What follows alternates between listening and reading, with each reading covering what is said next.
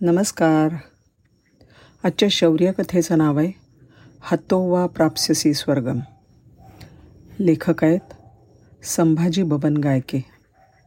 पाकिस्तानविरुद्ध झालेल्या कारगिल युद्धाला आणि तिथे मिळालेल्या विजयाला आता चोवीस वर्षांहून जास्त काळ लोटला आहे भारतीय सैन्याने पाकिस्तानवर मात केली पण ह्या विजयाची किंमत खूप मोठी चुकवावी लागली. आपले पाचशे सत्तावीस शूर सैनिक शहीद झाले.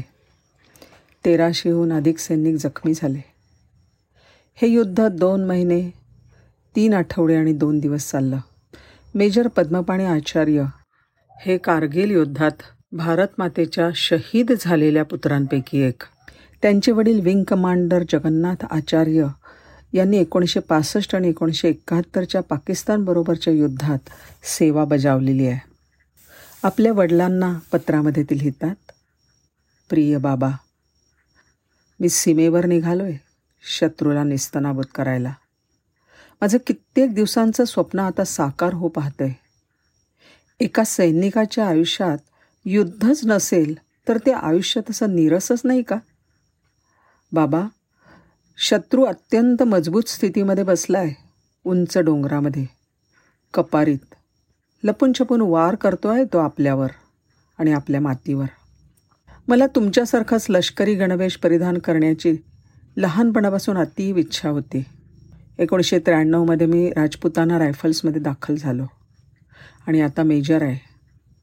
जबाबदारी वाढली आहे. कारगिलमधली आमची आधीची कामगिरी लक्षात घेऊन वरिष्ठांनी माझ्या रेजिमेंटवर एक मोठी कामगिरी सोपवली आहे. शत्रूच्या अक्षरशः तोंडातला घास काढून आणायचा आहे. त्यांनी आपल्या सीमेचा एक महत्त्वाचा तुकडा गिळंकृत केला आहे आम्हाला फसवून. तुम्हाला तर माहीतच आहे. सैनिक युद्धातल्या व्यूहरचना कुणाला सांगत नाहीत. कामगिरी फत्ते झाल्यावर मी सांगेनच की इत्यंभूत घरी येऊन. आणि हो माझी काळजी करू नका. पंतप्रधान अटल बिहारीजींनी इथे येऊन आमच्याशी संवाद साधला. त्यामुळे खूप उत्साहात आहोत आम्ही सगळेजणं.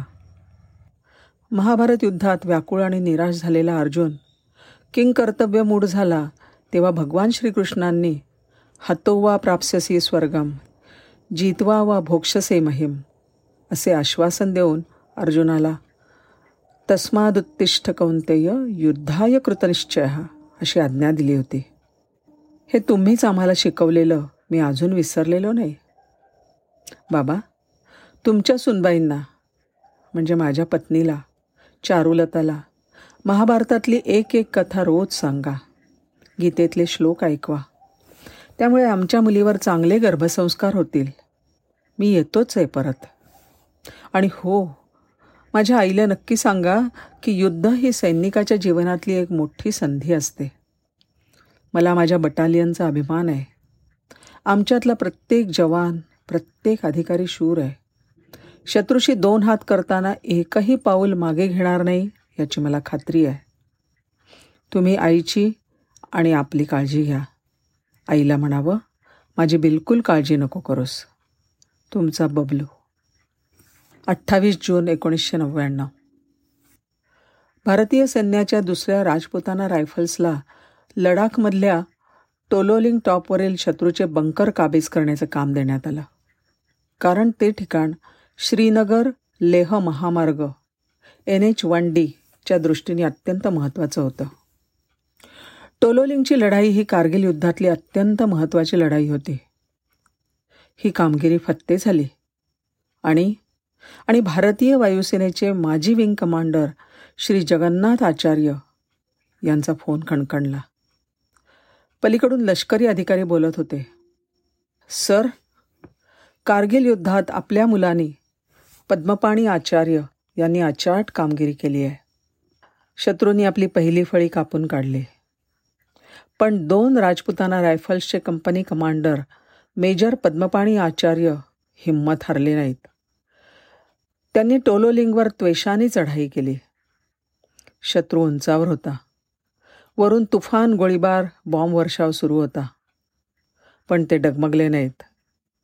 त्यांचे कित्येक साथीदार धारातीर्थी पडले. तशाही परिस्थितीत मेजर साहेबांनी सोबतच्या सैनिकांना आणि अधिकाऱ्यांना प्रोत्साहन देणं बंद केलं नाही. साहेबांनी स्वतः पहाडावर चढून शत्रूवर हातबॉम्बने हल्ला केला. प्रतिहल्ल्यामध्ये साहेब गंभीर जखमी झाले. ते जागचे हलूसुद्धा शकत नव्हते. पण याही परिस्थितीत ते मागे हटले नाहीत. माझी चिंता करू नका आपण जिंकणं आणि हे पोस्ट काबीज करणं अत्यंत महत्त्वाचं आहे. असं सांगून आपल्या तुकडीचे मनोधैर्य त्यांनी टिकवून ठेवलं. जवानांना गोळीबार चालू ठेवत शत्रूवर हल्ला करण्याचे आदेश दिले. रात्रभर चाललेल्या घनघोर लढाईनंतर दोन राजपुतांना रायफल्स टोलोलिंग शिखरावर पुन्हा ताबा मिळवण्यात यशस्वी ठरली. ह्या विजयामुळे कारगिल युद्धाला कलाटणी मिळाली. मात्र मात्र मेजर आचार्य यांना वीरगती प्राप्त झाली. सर आम्हाला आमच्या या बहादूर सैन्याधिकाऱ्याचा अभिमान आहे. जय हिंद. मेजर पद्मपाणी आचार्य यांना त्यांचे अतुलनीय शौर्य अविचल नेतृत्व आणि सर्वोच्च बलिदानासाठी देशाचा दुसरा सर्वोच्च शौर्य पुरस्कार महावीर चक्र मरणोपरांत प्रदान करण्यात आला. शत्रूला धुळीला मिळवून आपल्या भारतमातेचा तिरंगा ध्वज अभिमानाने उंचावणाऱ्या अशा अनेक पद्मपाणींमुळे आपण स्वतंत्र आहोत. आणि आपण आपलं जीवन शांतपणे जगू शकतोय.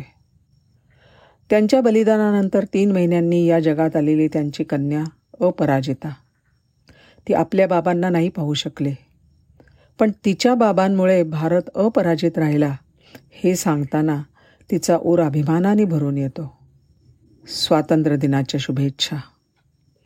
जय हिंद!